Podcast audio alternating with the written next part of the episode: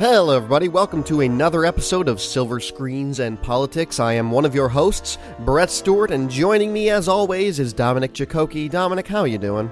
I'm doing just fine. How are you? I am doing very well. And to remind people, the premise of Silver Screen and Politics is to incorporate the silver screen and politics. It's brilliant, really.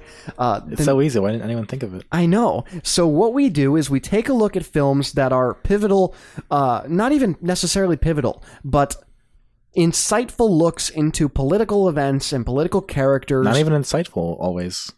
You're right. Some of them are not insightful. Uh, so I suppose it's just a varying, a varying set of political biopics and films on historical events, films like the one we have today, which are their own interpretations of events that never happened, but are based within the political realm and real political figures, and all of these different things throughout different genres. We're going to be dealing with Bollywood films, with independent films, uh, with stuff that had limited theatrical releases, and on the opposite side of that, stuff that had massive theatrical releases, stuff like Oliver Stone films. So, uh, Dominic, our film this week I had never heard of before, and it is called Death of a President. I'm going to read a little bit about it, and then what I'd like you to do is tell me about how this came on your radar because you are the one who introduces me to this sort of stuff. Sure, go ahead. So, Death of a President came out in two, 2006.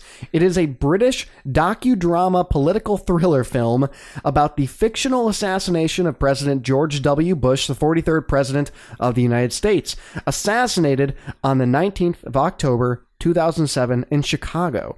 The film is presented as a future history docudrama and uses actors, archival video footage, as well as computer generated special effects to present the hypothetical aftermath of the event and the uh, the impact it had on civil liberties, racial profiling, journalistic sensationalism, and foreign policy. This is a film that was directed by a Gabriel Range, and uh, we'll get into how much it was made for in the box office, all that stuff a little bit later on. Obviously, this is a controversial film. How did it come on your radar? So, something I do usually when I'm bored, I go to like video stores and I look at their DVDs for sale. So, this was like one of the DVDs they had for sale. I'm like, oh, okay. It was like 250 or whatever. So then I bought it and I watched it. That was invigorating. I mean, I can tell you the whole story how that just didn't work. So I had to buy it online and then watch that one and then forget about it for a few years and then bring it up to you when this was going on. This whole po- podcast idea. I think we should preface that we were literally just at a video store buying an obscure movie just like this for two ninety nine or whatever. Yes. so this is something that you still do today. So mark this episode. This is we're going to talk about this movie probably later on in the show, a few episodes down the line. What is the name of the movie? I don't remember. I had to look at it. This is podcasting at its very finest while Dom goes and finds in the bag of the video store that we were just at. And yes, there are video stores that still exist that you can go and find this stuff at. What is it, Dominic? the bystander theory.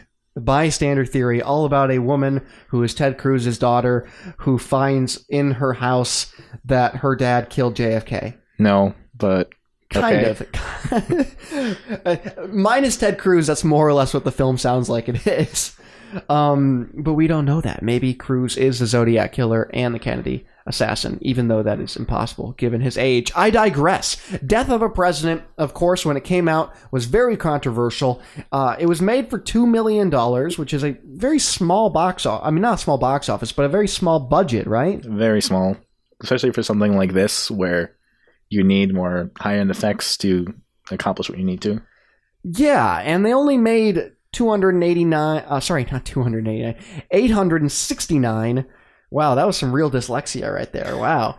Uh $869,000 at the box office. That's nothing. Uh not even half of what it cost to make, let alone uh promote. There's that a was- reason for that. Right, and that's actually one of the problems they had. So, Dominic, why don't you tell us a little bit about how this film was received by theaters and all that good stuff? Well, because it is a it was a assassination idea concept of a sitting president, people are a little reluctant to show it. Uh, the uh, Cinemark and Regal theater chains here in the U.S. decided we're not going to show it because it's a little too problematic for us. Right. And outside of the U.S., there were problems as well. Uh, in Japan, it was dubbed what Bush assassinated. Yeah, and then the um, I I had I had notes here. Um, This is pr- this is Foley work, as you can actually hear the pages turn. uh, the Iron Iron E I R I N is like the Administration Commission of the Motion Picture Code of Ethics, and that's like the Japan's MPAA. I'm guessing Okay. they said that they didn't want it. So basically, if you were associ- if you were like a theater chain associated with that um, commission, you couldn't show things that they deemed not good. Oh, that's interesting. So theoretically, independent chains or independent theaters had shown it, but there's no real documentation of it. Okay, and also it's worth noting that it couldn't get any airplay on television. They really struggled with that, Except in the UK. except in the UK. And a lot of networks, such as NBC, for example, really didn't show any interest in uh, airing commercials for it, even. So, I guess the first thing I would like to talk about before we get into the film is is it is it that bad to show a fake documentary of assassinating a sitting president? I mean, I can understand the reluctance, but to make a judgment like that, you really need to watch the film itself. Do you think they did? No. Clinton didn't. Oh yeah, Hillary Clinton. the, the made Hill Dog. She made a statement about the film. Yeah, said Yeah. it was despicable. She talked to like um, the Journal News of Rockland, Westchester, and Putnam, Wow, really? and that was where her statement was logged. Oh, okay. This was before the Hill Dog was running for president. She was a Well- junior senator at the time. Like 06, so mm, ramping up there, I think. Yeah, you're right. You're right. Maybe even later than that. Didn't really give a date. Didn't Right. really look. Wow. Again, quality audio journalism. Uh, but yeah, she was she was very against it. Uh, more so, the Bush administration, while not making official comment on the film, did say that it did not deserve a response. Uh, a White House spokesperson at the time, and also an array of film critics seemed to find it very distasteful. Uh, what, which is what I gleaned from reading through several reviews from the time. There were some reviews that said it was distasteful, other reviewers saying it was very interesting and fascinating. And I think that really depends on how well they watched it, if they watched it at all. So one of the things I posed to you as a question at the top of this program is whether or not it's actually that inflammatory to make a documentary that poses the question of killing a sitting president or someone who is of such cultural significance that it would be relevant in a massive context if they were abruptly assassinated or the like. Uh, do you think it's that inflammatory? Do you think it's that much of an issue? I mean, the whole issue or just the movie itself? Both. I mean, if if we were to make a documentary right now, or perhaps maybe a year ago, of President Obama being assassinated, like a fictional account of him, or a year from now, President Trump, is that is that inflammatory to the extent that Cinemark and Regal should be cutting you out of the- theaters, or is it the way you do it? Maybe. Well, I mean, I would ideally like to say it's the way you do it, but unfortunately, I don't think they're going to watch it if it's like that.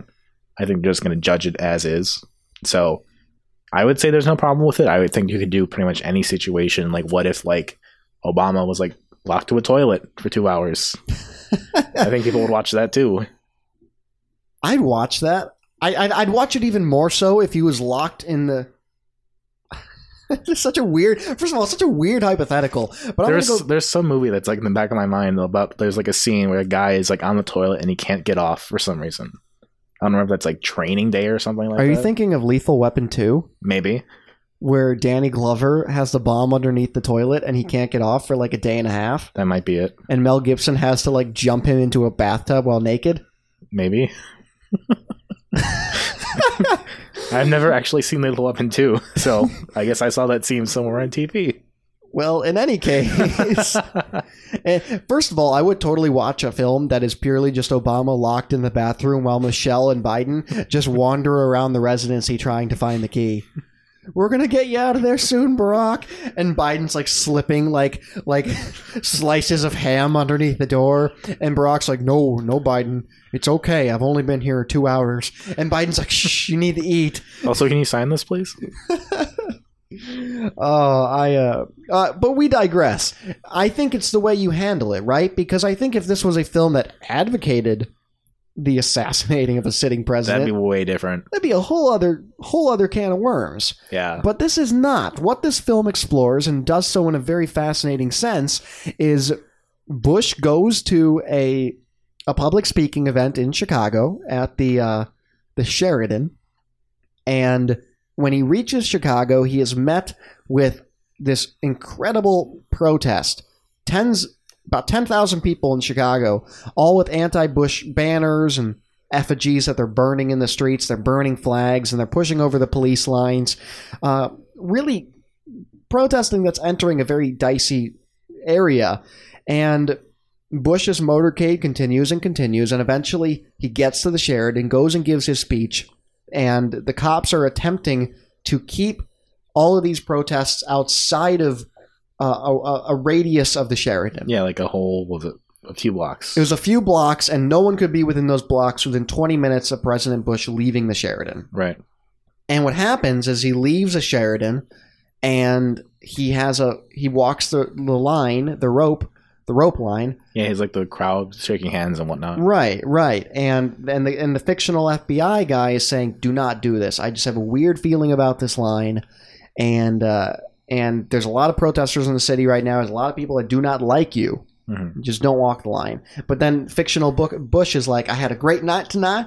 Everybody really loved my performance or my, my gig or whatever. I talked about the economy. Uh, I'm going to give this rope line.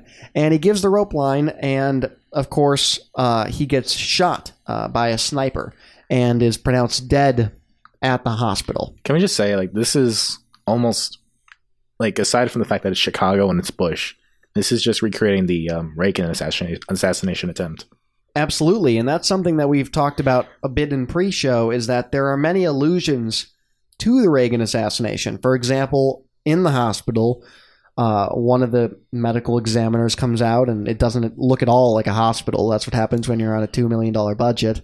It looks like they're literally in the back of the Sheraton, and uh, and he's like, he's a what does he say? He's a strong man He's with a strong heart. a, a strong heart for his age. Yeah, he'll he'll pull through basically. He'll be Right, fine. right. He has a strong heart for his age, which is what they said about Reagan. And uh, and in addition to that, uh, toward the end of the film, and we'll get to this a little bit later, when they spliced together their version of Bush's funeral, they used uh, Cheney's eulogy for for Reagan. I'm understanding they use a lot of like the Reagan funeral footage too. Yes, they did. They had to. And I actually thought that was really fantastic because I've never seen Reagan's funeral or the inside of it anyway. I mean, I've seen the funeral procession, but I've never seen the inside of the room. So I thought that was pretty brilliant of them to utilize that. And that almost moves into I think the first natural talking point of this outside of why it's controversial and whether or not it should have been made, which is how well it's made in regard to using archival footage and mixing that with with computer generated stuff and actors to create uh, an atmosphere that actually feels real. And I was telling you in the in the pre-show that the first half hour of this movie was really stressful for me, like really really stressful because I felt like I knew he was going to get shot. I knew it was going to happen, but I did not know when. Well, yeah, because they, they start off like after like the beginning interviews, and then they kind of like go back and like this is how it all started, basically. Right, but there's also a couple different points in the first half hour where he could get shot. For example, when a guy pushes past the police barricade and touches his car In the And- motorcade, yeah. in the motorcade, and you, and and I thought that was it. I thought the guy was going to open the door and shoot him, and that didn't happen. And then you see another guy walk up in the line on the rope line, an a, a, an environmentalist wacko, and the police see him. The FBI see him, and they get all freaked out, and they push him out. And I thought he was going to kill him, but then no, it ended up being a sniper, uh, you know, up in a building across from the Sheraton. And I thought all of that was just really, really well done. Um, I didn't know when it was coming. I was really discomforted by it, and then it just hits. And they did it so well. I really laud them for that. What do you think? I think that was probably the like the most effective part. I guess that's the part you also had to get right. Right. Making you believe that Bush got shot. Of course, yeah. So for me, that because they focused on that, that turned out all right. But I think aside from the archival footage, some of the rest of the film you can tell it was two million dollars. yeah, we And were talking, for example, about the funeral. Seems very empty at times. The funeral seems empty. The protests in Chicago seem empty. A little bit. Yes, yeah. Like they they kind of like use like closer up shots to hide the fact there are like no people behind, like two or three lines of people. You know, it's like right. sparse but close to kind of mask it. Do you think the protest over on uh the protest they showed a protest it was over on LaSalle and Clark over where they have that big, you know, red statue. I forget the name of it. It's right outside the post office. And they had a bunch of people in that crowd, like a lot. And I almost thought that those were not actors. I actually thought that circa 2006 there might very well have been an anti-Bush There demonstration might there have been. and they might have just taken that opportunity to to get a permit and, and throw some cameras on it. but not for all of it. Not for all of it, no, but uh, I think I, I think that that could have very Yeah. well been real. Probably could have been. I think I think the two million dollars helps that it was all shot in Chicago, and that really is helpful because it's not like oh we went to like L.A. to finish and we faked it. No, this is actually Chicago.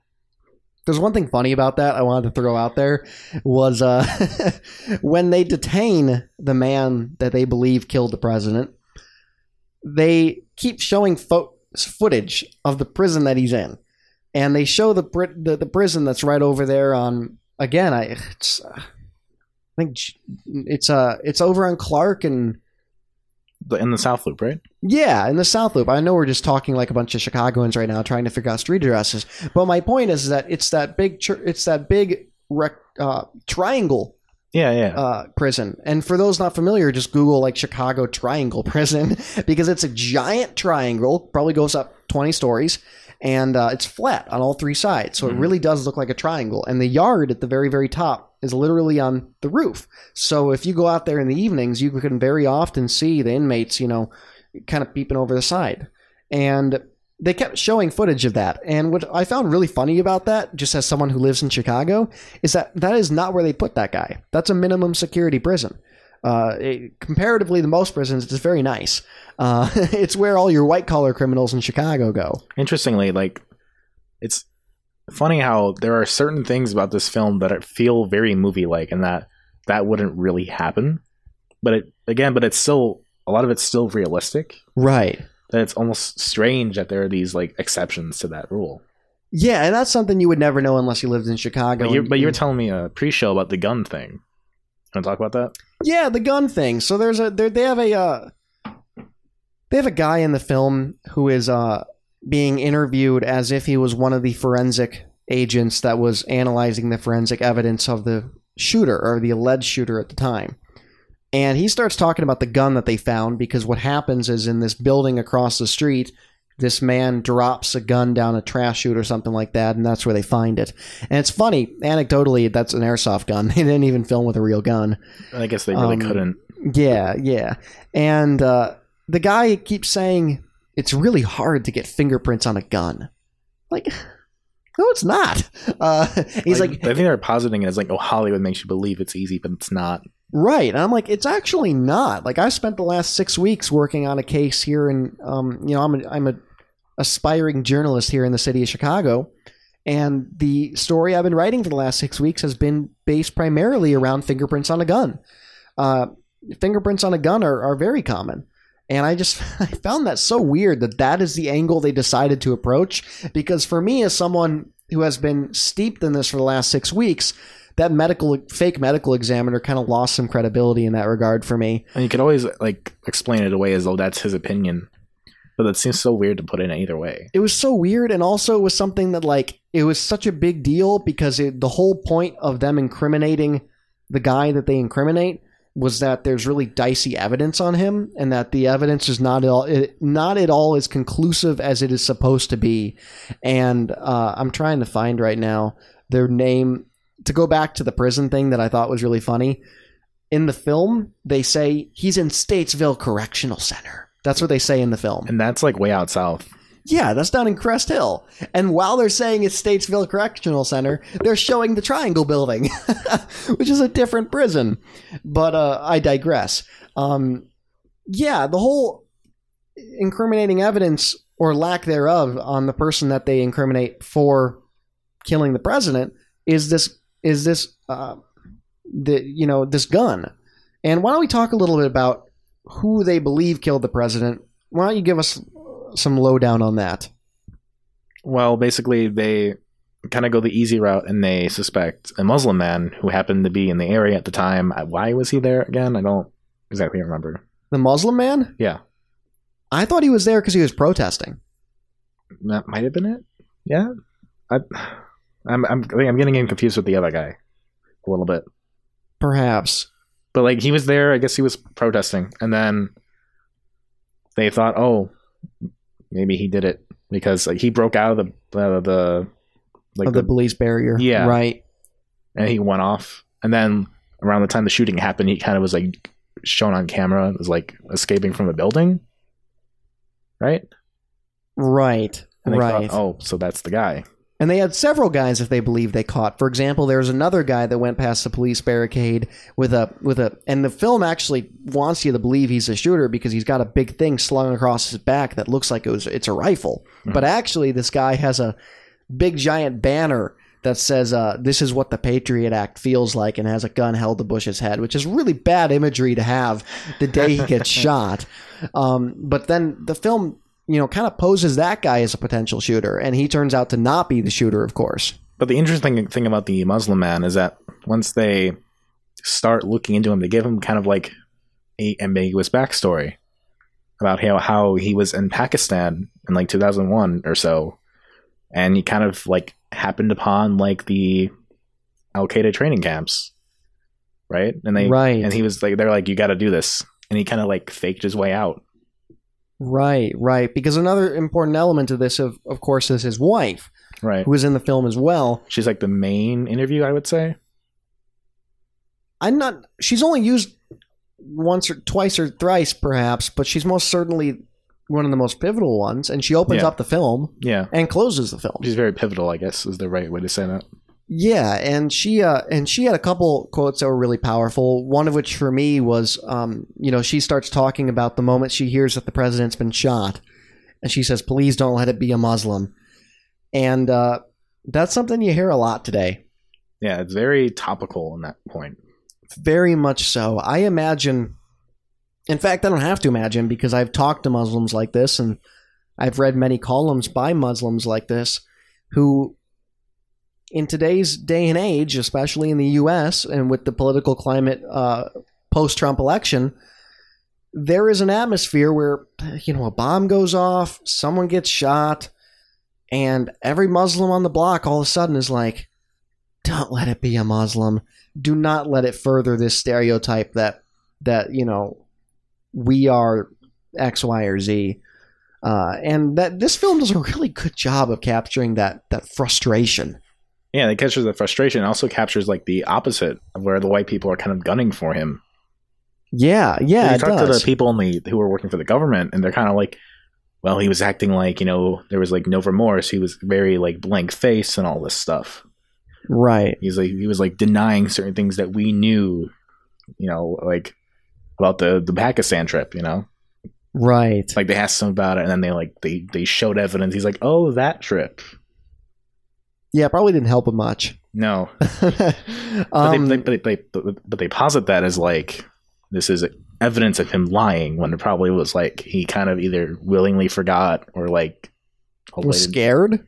that you too. know uh and and and obviously at the end of the film this man he's never exonerated in fact it goes on to say that he is he is the jury uh finds him guilty at the end of the film and sentences him to the death penalty But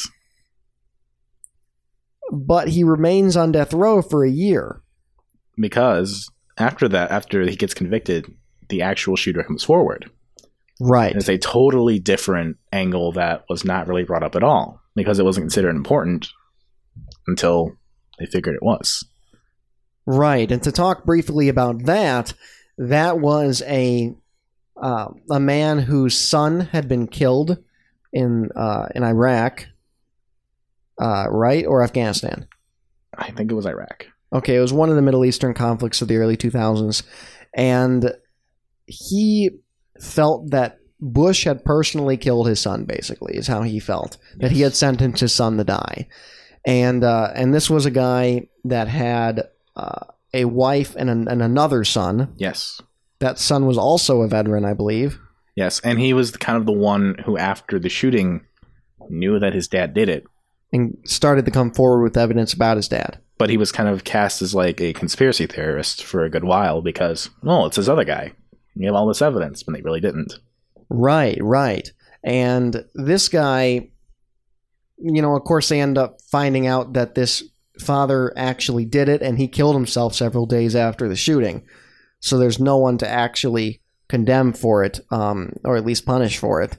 And that brings in this really weird story arc with like the veteran, like mourning the loss of his father and his brother and like there's this really stupid scene i'm sorry but like he goes he goes he goes to the to the graveyard and you you can't really tell if he's at his dad's gravestone or his brother's gravestone A grave. and he just starts like kind of like this really like forced like crying followed by like like touching and like petting the gravestone. And then there's like this voiceover where he's like i went to the grave. It was like come on this is so melodramatic. This just turned into a hallmark movie. And that's actually how i felt about a couple of the fictional performances that guy Yeah. included. The the, the the the son of the shooter is so cliche to me when he starts to like at one point he's literally like i was feeling my ptsd that day.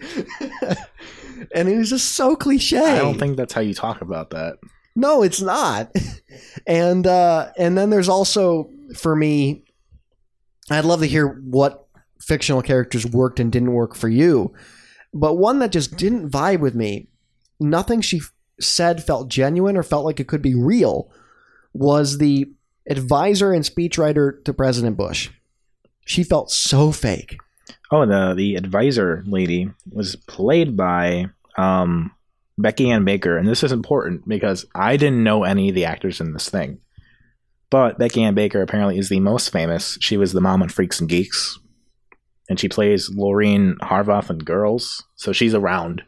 okay right She has roles. So, like for people who have seen her in these things, that probably kind of takes them right out of it.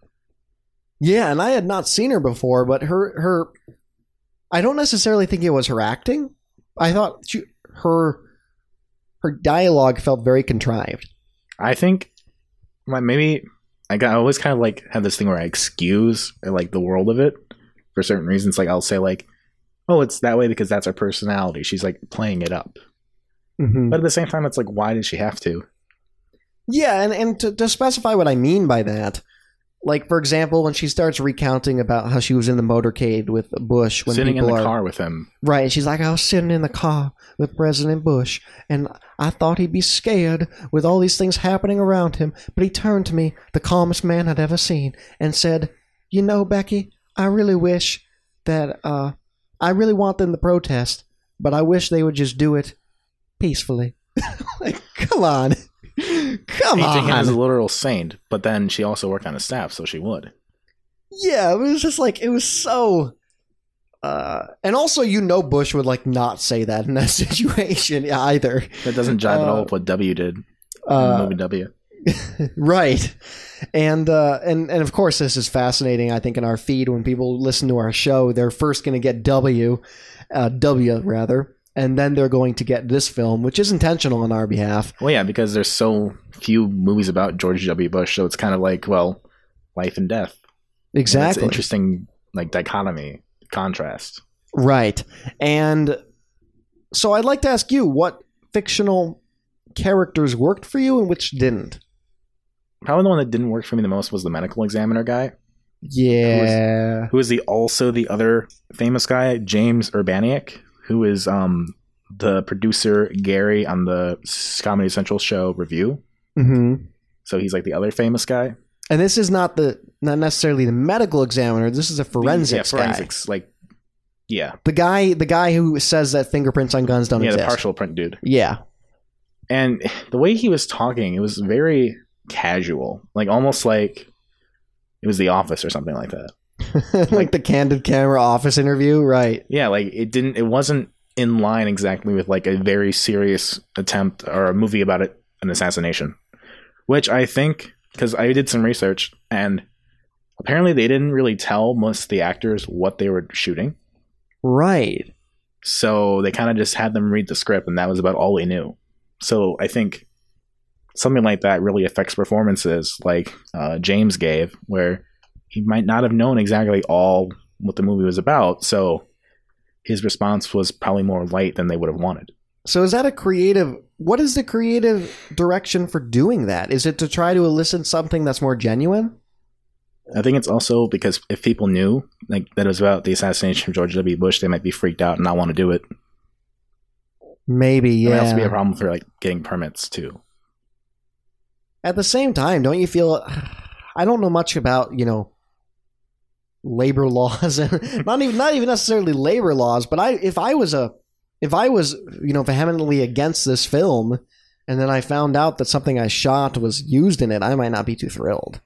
Yeah, that's also the risk you run. But But maybe these people, you know, sign something that's, you know, uh, I'm just signing off full rights to whatever we're filming here. We don't know. plus, Uh, I mean, they're not that famous where it's like Brad Pitt doing it. It matters. yeah. And also, I mean, one of the things that that one of the reasons that there is scarcity about this film is because again, it went under the radar. It came out, it had a limited budget. It came out to very little fanfare because anyone who knew about it was mostly condemning it.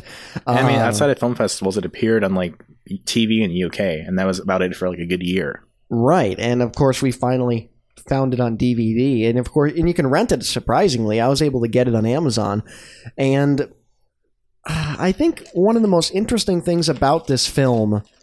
Are you going and finding the DVD? I am. I just want to see if there's anything interesting on the box. It's a red DVD case, Yeah, I think all the DVD cases are red for this movie, which is fascinating. red with the blood of a fallen president. Yeah, there are a bunch of like quotes from a bunch of different um outlets and uh, review people. Is it like where it says spectacular? Except the full quote was, "It's spectacular how god awful this film is." No, they're actual sentences. okay, that's good. Like Rex Reed of the New York Observer says, "This is a film without a political agenda that everyone should see." Okay, so let's go off what Rex said there because that's actually very valid. This film, I would argue, does not have a political. Mm, I would argue it doesn't have an anti-Bush agenda. Can you describe what you mean? So, at no point in this film does the film take an anti-Bush stance. Uh, the people within the film, particularly the protesters, the man who shoots Bush, they have opinions on George Bush, but the film does not make an overarching commentary on him. So much to the fact that I actually uh, found their portrayal of George W. Bush to be quite complimentary, and I actually found that that the way they did, you know, pose him in this film was in a very good light. Oh, definitely. I think, I also think part of that has to do with the fact that if that were to happen, if he were to actually have been shot, that is totally what would have happened. He would have been immediately like raised like twenty approval points, Yeah, and then people would be coming out of the woodwork to talk about how great he was. Because sure. that's kind of what happens when you know that person dies, and then you know the controversy kind of goes away. It's like with Michael Jackson. People forgot about his controversies, and everyone's like, "I love Michael Jackson," right. even though he everyone made fun of him for several years before he died. Sure, and I and I think with the, with this film in particular, I think people heard like, oh, it's a film about, oh, it's a fictional film about Bush being killed, and they just uh, people like like Hillary just jumped to the conclusion that this is defamatory, this is inflammatory, this is every sort of Tory, and uh, except maybe the British Tory, and um, and this is uh, something that should not exist. When I think in reality, it is a, is it is pretty eloquent in its analysis of of Bush and the kind of aftermath that would happen in, if someone like that got killed, and it really got me thinking because if you think about it, we have not had a presidential assassination since 1963, and no attempts since the 80s. and no attempts since the 80s. So Well, no attempts that actually like did anything. that we know about. I mean, Dun, that, dun, that shoe incident That's about it. The shoe incident with Bush. That's true. That was deadly. Uh, but it got me thinking. Uh, what would a world be like with a president being killed in a contemporary context? And I think this film does a decent job at showing you what that might be like. Yeah, I think so too. And it's kind of scary. Like, as someone who is. I have opinions on George Bush. um, and as do I. and and I have opinions about people like Donald Trump and and other and other you know predominant political powers of our day. But I'd never want to see any of them killed. That's a little too far, I think, to wish death upon them. Right. And I think what this did for me is because I, there's been a lot of talk like what if what if someone tries to kill Trump? And I and I I think that's overblown, but at the same time I understand where it's coming from. I would not want to see the guy killed. No. And I would be very sad to see him get killed because you don't want to kill an American president. You never want to do that. That's awful. Right. And this film kind of put that weird lump in my throat where I was just like, wow, like this is like what happens when, you know, like a contemporary president dies uh, abruptly. And it, it was a scary insight into what, like, what if this was to ever happen again? And I think that with Trump, Trump is the most divisive president since Bush. Because, hmm. oh, oh, I mean, Obama has his He has his detractors. He has It's its not- critics. It it is not like it is with Trump or Bush. but certainly not to you know tr- i mean i mean bush had the had the everything from you know i mean the middle eastern conflict to katrina there was a lot of things to not like bush about and the whole even electoral college thing right is starting up again. which is starting up again right Uh, you- that that'll happen when the when a party that wins a popular vote loses two elections in 16 years uh, and with trump i think trump is a i don't I don't think Trump is going to be a divisive president necessarily, and we've talked about this on our political essay, and we've talked about this personally. I think Trump will have to fall in line with a lot of the people around him, and he's already done that to a very large degree. A lot of the a lot of the divisive things that Trump has campaigned on, everything from uh, we're building the wall to uh, I'm gonna you know hire a, a special prosecutor to to prosecute Hillary Clinton, uh, to we're gonna deport 11 million illegal immigrants. All that he's backed down on, all of it. In fact, he's even backed down on parts of Obamacare, and. I think that he is not going to be as divisive of a president as he was a candidate. But All right, I just got to hop in here. Brett Stewart in the editing room. Mm, Eight months after I said that. Eh, wasn't necessarily true. Still pretty divisive, but moving on. that rhetoric, I think in our lifetime, is the most elicits the most aggression and frustration and anger and violence that you or I have seen. Oh, for sure. And I could see someone trying to shoot him for that. I really honestly could. And I and I and I don't think it's that outlandish to say that. I mean, when Obama was first elected, I thought the same thing about him. I thought somebody would try it because he was the first black president. Sure. Sure. So I, I'm glad that never happened, but like, I totally expected it to. So I like- Right. so so it's I kind of feel like in that same scenario again where I don't want it to happen, but it's like, what if it did? Yeah, and I and I hope that I hope there is better security around around real presidents than there were around fictional President Bush at this time. yeah, Uh, but it's a fascinating concept, you know, because we again there there is not there wasn't worldwide twenty four seven news cycles in nineteen sixty three or even in the eighties. Than there are now. the 80s. Not to the degree of now. No, no. where we're interconnected to the nth degree. That's what I'm talking about. I mean, in the 80s, if, if someone if if something drastic happened in the 80s, you might not find about it. You might not find out about it till you pick up the newspaper or turn on the television. Whereas nowadays, you literally go on you know your phone and you got alerts blowing up. You have Twitter, Facebook, Instagram, Reddit, everything. it's very true. And I can't imagine something like this happening with a contemporary president. I mean, and I even think about this in, in regard to tragedy. Can you imagine if a 9 11 happened today? I, I can't like I can't. Can you imagine, like, people inside of the towers tweeting? Imagine that. Well, that kind of happened with the Pulse nightclub a little bit. That's true. The I mean, but I mean, uh, you're right, and I don't want to downplay the Pulse nightclub of, of, of any degree because those texts are horrifying, especially the one to his mom Yeah. uh, with the guy in the bathroom.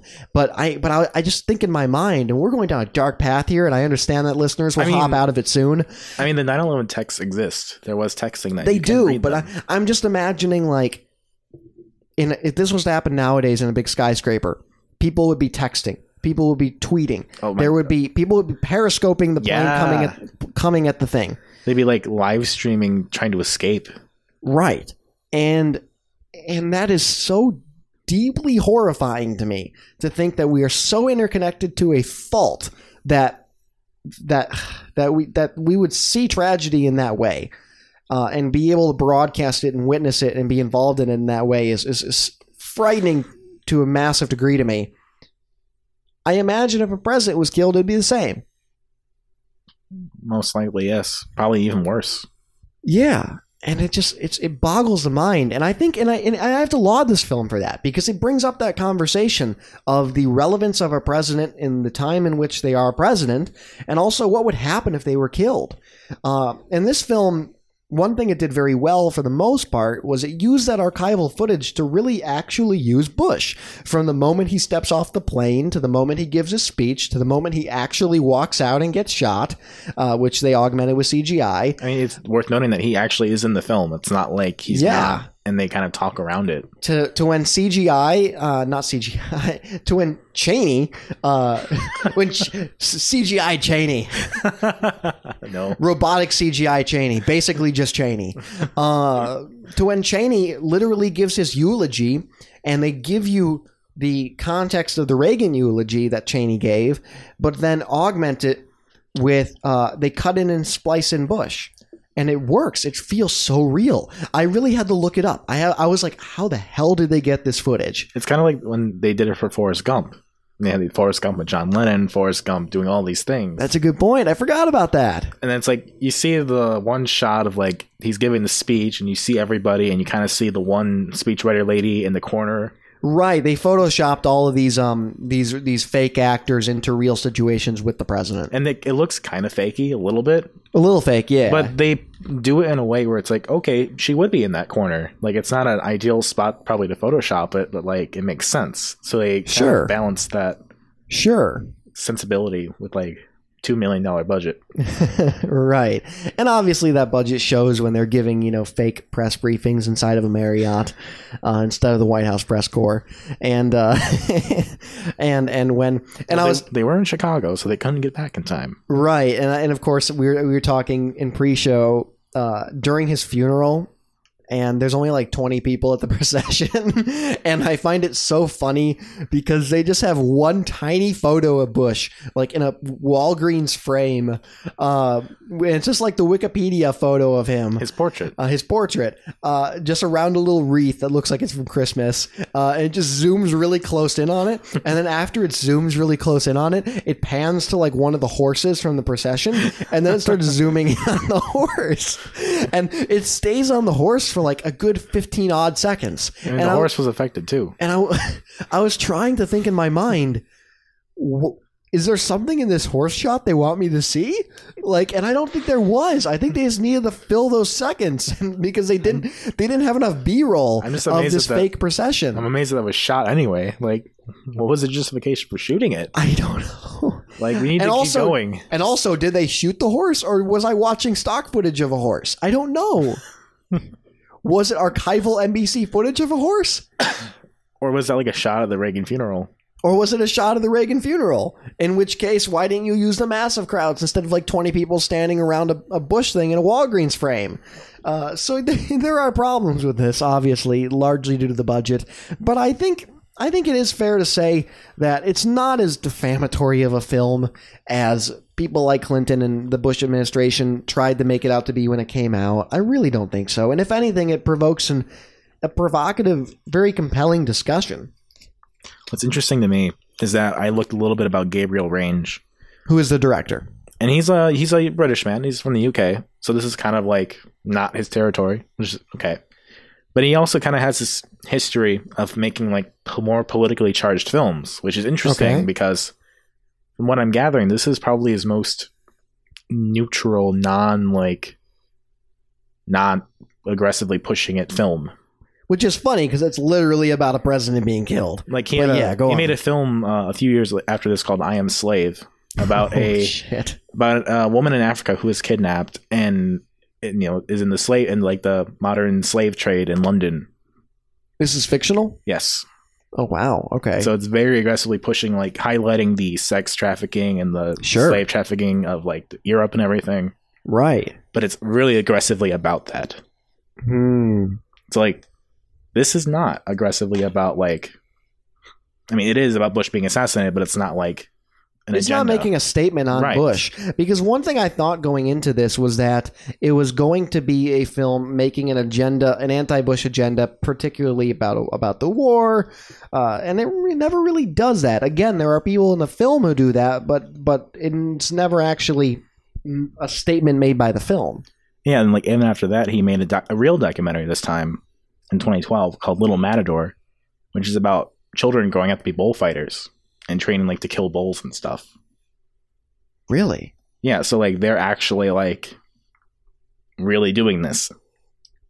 Wow, this is a guy. He's got an interesting filmography. I want to read a quote from him Yeah, uh, where he had been quoted um, the purpose of the film was not to imagine how the world stage would reset with an assassination of George Bush. So what he's saying is that it's not meant to be overly political about what would happen within the political and spectrum. this is from the Washington Post. Right. The intent of the film is really to use the assassin- assassination of President Bush as a dramatic device, using the future as an allegory to comment on the past. If people go to the cinema expecting to have some great moment of catharsis watching the president being shot, I suspect they're in for a pretty big surprise. I think that anyone who's expecting this to be a liberal wet dream is in for quite a shock. It was very important that the film was not a political rant. It was not just a condemnation, uh, because I think uh, polemics are easy to dismiss. So, so yeah, what he's saying is this is not a uh, a, le- a leftist wet dream. But it's so interesting to me because the rest of his filmography would suggest that it is. Right. Like he's highlighting these children trained to be bu- bull killers and bullfighters, and this woman being you know trafficked and all this stuff that a lot of like quote unquote socially conscious filmmakers try to make movies about. To break down his statement here a little bit, when he says using the assassination of President Bush as a dramatic device to comment on the future, uh, using the future as an allegory to comment on the past, what do you think he means by that? Like I can't help but again think of the Reagan assassination attempt. Like he was trying to talk about that, but like Right, right. make using it today. so talk about it then. that's compelling. Yeah, that's that's that's true.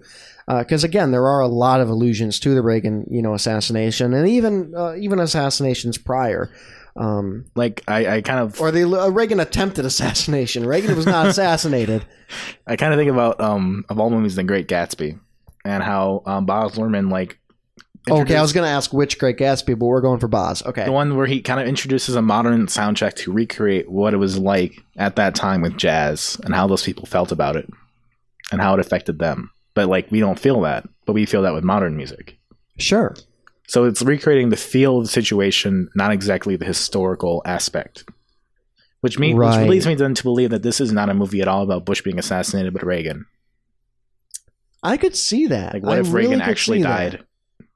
I could really see that. Which is which? Why did he just make a movie about Reagan being killed? But I don't know. Maybe did, did- because that that would be a whole lot less aggressively received. One would think. maybe I mean, it's not a sitting president at the time. It's you know thirty years down the road. right, but maybe he wanted a little bit of that. he wanted to, the controversy a little bit. to help the film. Yeah, I think that's that's probably fair. And one thing I want to close out our discussion on as we start to, you know, come in on the hour here is the final closing credits of the film, which I think are very important. Uh, make a couple points. Uh, first of all, the man who has, you know, been found to not be guilty of killing the president is still on death row. He has not been taken off death row after a year. And then second, uh, the final closing credits of the film inform the viewer that President Cheney uh, has instituted what they call the USA Patriot Act 3 signed in the permanent law stating the following It has granted investigators unprecedented powers of detention and surveillance and further expanding the powers of the executive branch. I feel like that was almost the whole point. Like this is what would happen, but it's almost a footnote, which is interesting. Yeah, it literally is a footnote. I mean, it's the final frame of the movie, and uh, yeah, you make a good point. This, this, you think that would be central to the discussion? Uh, one thing I find interesting is that this is pre pre WikiLeaks. This is pre NSA, uh, pre Prism, and it kind of happened. like, I'm just throwing that out there. Like the uh, the the investigators granted unprecedented powers of detention. Uh, maybe maybe not detention, but most certainly surveillance. For Uh, sure. And do you, so? Do you think this film is making the argument that, uh, that in the face of, and you could make this for the Patriot Act as a whole, in the face of tragedy, it's important to not lose your civil liberties to something that looks like it's going to solve a problem in the short term. I suppose that's a general statement you can make about it. Right, because we see that with the Patriot Act, uh, you know, immediately post 9 11. Uh, And it's kind of how the Muslim man was arrested in this movie. Right, and even historically, historically, we see that with with with you know people like like Hitler.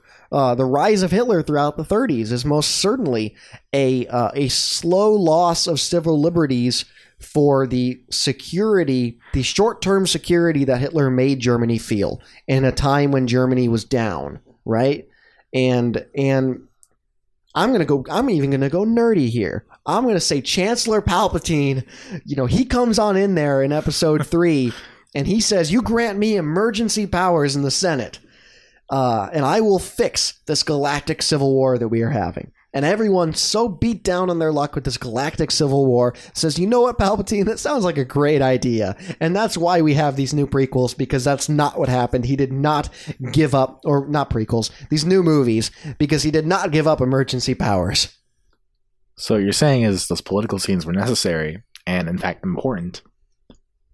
Actually, yes. Uh, to go on a little bit of a Star Wars rabbit hole, I actually think the political scenes are some of the most interesting parts of the prequels, which almost everyone disagrees with me. I. I agree with you on that. I think it's interesting hearing how they talk about like galactic problems. yeah, I think so too. But again, I think that that is a that is a fictionalized account of what happens when something tragic happens or something you know uh, bombastically you know huge happens, and everyone gets freaked out, and we flock to whoever says they're going to protect us. I alone can fix this. Right. Right. There is a Trump analogy here. There's most certainly a Trump analogy here. And we flock to whoever is going to fix us. And that is the reason that, you know, uh, critics of Trump have, have likened him to Hitler. I think people get bogged down in that comparison because. It's very easy. It's too it's too easy. And, well, and also like when people say Trump is Hitler, uh, what people hear is like Trump is a, is a, um, is, you know, pushing people in the ovens. And that's not what those critics mean. What they mean is that the demagogue rise of power within a within a divided nation can create someone uh, who can benefit from that from from questionable rhetoric. It's like I was saying in pre-show, and kind of what applies to this movie. It's all about the presentation and the intent of what's what you're doing. Exactly. You can't just say, "Oh, that's a comparison to Hitler." Oh, it's just a movie about killing Bush. That's like glorifying it. It is more than that. It is like you have to look at what it specifically is talking about. Sure, you can't just say Trump is Hitler. You have to say Trump. And this is just me, you know. Say I, I am echoing what these critics say, not necessarily what I believe. The rise of Hitler in the 30s uh, in a divided Germany could draw a parallel to the rise of Trumpism and uh, that that that conservative populism that rose Trump to power this year, uh, in terms of the sentiments and the type of rhetoric he was using to make people feel good about themselves when they did not feel good about themselves.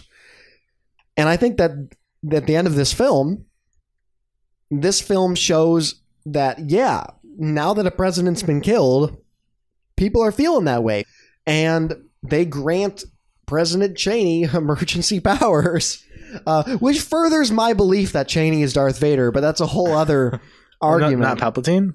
I, I think he's Darth Vader. I mean, because he because he's he's is he- he's more man than machine at this. He's more machine than man at this point. Well, it doesn't really matter now. What do you mean now? It's ten years down the road. He's hot in power. Uh, I in real life, I Cheney is like legitimately more machine than man with that crazy artificial heart inside of him. Oh, like a pacemaker. No, Oh, it's more than just a pacemaker. It's like an actual thing. yeah, he has like a fake heart. Oh, Yeah, he has like a robotic heart. cool. uh, so I again, we're going in a weird Star Wars tangent, but but I think that's the commentary this film makes is that if a president was killed today, if if, if Trump was killed. Or in right now, Obama. If Obama was killed and we were in a national state of despair, would we grant the executive office, uh, moving in, in, in which case Trump, uh, Well, emergency powers to fix it? here's the question though: If it's Obama, would we give would we grant it to Biden and Trump? That's a really good question. You would think, like, at this point, it would be Trump because Biden's out the door in a month, But technically, still vice president, but technically still vice president, technically still sworn in the president at that point. and Trump isn't. Or Oh, we're getting into such a weird, such a weird place with this. It's interesting to note, though, back in the world of Death of a President, that this movie and Star Wars uh, Episode Three came out about a year apart, so they're kind of were probably made around the same They're time, intricately intertwined. talking about similar things. the same things. which means that this is probably allegories for Bush, but ten years down the road, that seems kind of like comical. Wait, you're saying Star Wars is an allegory for Bush? I mean, a little bit. I mean, if it was made, if it was made like in the Bush presidency, don't you think it's a little bit of like a reflection of what's going on in the time? I don't know. I mean, I, I, I mean, we all know that the original I mean, yes, it's all based on like Hitler and Nazis, and right the original stuff. trilogy is all world war ii you know uh, allusions but i don't know about the prequels being a oh man we're Oh man! You know what? Silver screens and uh, silver screens and politics at gmail.com. Let us know if you think that the Star Wars prequels are an allegory for the Bush presidency. Let us know. I mean, I'm not saying that Palpatine is Bush, but I'm just saying like, you know, emergency powers for Bush. How would that go? I don't know. And and and and what these what these you know Patriot Act three alludes to at the end of the film is essentially emergency powers. You know, expanded executive branch privileges along with uh, with along with unprecedented surveillance and detainment, which of course was a hotbed issue during um during Bush's presidency was uh not as much surveillance but most certainly detainment especially with Gitmo. That was something that Obama campaigned very hard on in 2007 uh, and remained one of his largest campaign promises that he was never able to fulfill uh, despite literally coming out like every year and saying i'm gonna do it. I'm gonna do it. We're gonna close it. It's happening this year everybody uh, rolling the dice on it. It's coming up snake eyes. We're, it's happening. And it never ever happened. And um, first of all rolling the dice and kind of snake eyes. I, I think I think I think of really weird like uh, colloquialisms that are entirely unto myself, uh, but yeah, but that was something that that that Obama attempted to move away from. It was almost like this like scary relic of the of the Bush presidency was that we had all these guys in this in this scary you know Cuban island prison, and uh, and now we're actually seeing that come around again with Trump, where Trump is saying yes to waterboarding, uh, kill kill their families. At one point, you know, Trump was advocating for the killing of families of of of, of terrorists, uh, which is a war crime. But I digress. We'll see how that goes. Yeah, uh, that's one of those. Like I mentioned earlier, that's one of the many things Trump will uh, probably not be able to, you know, cash in on. What if he doubles back? If he ch- changes his mind again? He could do that. I mean, he's basically a Democrat, so I mean, you could argue right now, but six months from now, who knows? six months from now he's ousting uh, Middens uh, for Secretary of State and then putting in uh, you know Colonel Sanders and uh, You went for someone fictional. Why? What? Why'd you go for someone fictional? you could have just said he could have, he could like replace him again with Condoleezza Rice. Alex Jones. He's the press secretary. Oh my gosh. Oh, I want to live in a world where Alex Jones is press secretary because there's nothing of major consequence that he can do in that role. And I think every White House press briefing would be pure gold. pure gold. It's globalism. you, you there, Washington Post. You come here. You're living in a bubble. You're living in the new world order. You bunch of globalists. You need to get your head out of your ass and join, join the revolution. Join, join, join, join. And then he just like falls off the podium and gets back up, takes a drink of water. I'm sorry. I, I had a steak this morning. The testosterone's running high. He's, he tries to open a jar of pickles again. Oh my gosh. Uh, politics at gmail.com if you want to tell me how bad my Alex Jones or good my Alex Jones impersonation is.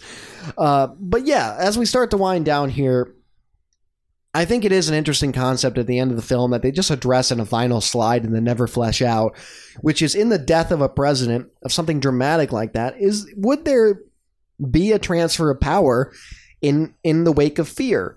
And I would argue to an extent we I think we've debunked that a little bit, a little bit. more than a little bit, because you look at 9 11, which happened during the Bush presidency, and Bush was certainly not granted emergency powers of any sort. Uh, you know, stuff, he his invasion still had to be passed through Congress, Mhm. which people like Hillary Clinton voted for. True. So he was not, you know, alone. I mean, there were many people around him complicit with things that he did that could be argued were reactionary. For sure. Uh, so you would think nowadays, if a president was killed, similarly, there would be a level of, of, of discourse amongst many people to determine what to do. I think that would be a little bit of an issue, especially with this upcoming administration, because I don't think they would know what to do. I think that's going to end the show. Final thoughts? Can we do final thoughts? yeah, final thoughts. Why don't you go first? I just wanted to commend um, the actress who plays the um, wife of the Muslim man. Her name, I think, I don't know if I'm going to pronounce it right, but her name is Hend Ayoub. That is H E N D A Y O U B. And this is her only like big role so far. She's been on like an episode here and there of like Damages and Homeland and Madam Secretary. But this is her only really big thing, and I think she did a really great job. I thought she did wonderful too. I actually thought that she was one of the most powerful, convincing performances in the film. For sure. I mean, they, they had that one quote about she was saying like she was hoping they, like uh, she was saying if the killer had just stopped and thought, you know, with her with their hand on the gun, their finger on the trigger, if they just thought about it. Uh, my final thoughts. I enjoyed this film more than I thought I would. Uh, it's surprisingly, it's surprisingly respectful in its analysis of what would happen if a president was being killed, and I would argue it's very respectful to President Bush. I think it's worth watching as a as a just posing a question of what this would happen and what it would be like in a you know post tech boom era and the interconnectivity of what would happen if a president was killed and what would happen in the fallout of that poses some very interesting questions and i think it's i think it is naive and and a little absurd to make the argument that you can't pose these questions when the president is sitting in office which is one of the big pre- which is one of the big issues that you know chains like am like uh, regal and cinemark had was they felt it was defamatory to a president sitting. And i'm like no it's not defamatory. It's it's it's a valid question about someone who is currently important. I don't think that we i i don't think we always need to be looking back 10 15 years later to do our analyses i think No, I agree. Yeah, we and that's something we saw with w because w came out at the tail end of bush's presidency 2008. right so uh, yeah i Can think I? Sorry. go ahead no go right I ahead going to pose one more question for you. sure I know we kind of talked about how this movie kind of shows its budget a little bit and how Yeah. it's a little rinky dink here and there. It's still really great on a lot of points, but some things could have been, you know, a little better. Do you think this movie would have benefited from a larger budget? Like, and if so, like how much larger could it possibly have been? Eh, I think some of the protests could have been a little bit bigger and more convincing. Uh, maybe some of the set pieces, like they weren't constantly recording in conference rooms in the Marriott. uh, but other than that, I thought they did a solid job with what they had. Like, do you think it would be like a five, ten million movie? It would have been what it would have been pretty perfect, or Actually, what I would have preferred to see this as is give it the same budget, but put it on television instead of in, in a film setting and cut about 25 minutes from it. Because Mhm. my only big critique was that with it was that by the last half hour, even though it's only a 90 minute film, it was losing me. Uh, as soon as it got into the whole subplot of, of like the troubled veteran, I was like, all right, guys, I'm kind of done with this. so actually, surprisingly, I would actually like to see this more in the setting of a of a Showtime movie or something like, like that. Like an hour long thing. Yeah, something on HBO or Showtime. All right. I mean, I think it would have been better maybe just to get a like a couple more million, like just to get Mhm. some of those maybe extra permits, extra protesters. But I think it's impressive what they did for two million. I think so. Yeah, Like in a pre Kickstarter age too. definitely, definitely. Uh, so yeah, I think this gets. Uh, I think this gets two silver screens in politics thumbs up in regard to maybe not not necessarily like whether or not it's an amazing film, but certainly uh, we think you should watch it. I mean, do you think that, Dom? Very thought provoking. Definitely. All right. Well, what is our next film on the schedule? Our next film on the schedule is The Wind and the Lion by John Milius. And why are we watching it? It deals with kind of a fictional take on a kidnapping that was happening during Theodore Roosevelt's presidency. Oh, Any- we're going back. And he plays a big role in the movie. Right on. All right. Well, everybody, if you want to follow along with us, of course, you can watch that. And that's going to do it for this episode of Silver Screens and Politics. You can find me on Twitter at Rivers Rubin. Dominic, where can they find you? You can find me at, on Twitter at D A C I C H O C K I. Right on. Uh, we'll catch you guys soon. Thanks so much. Bye.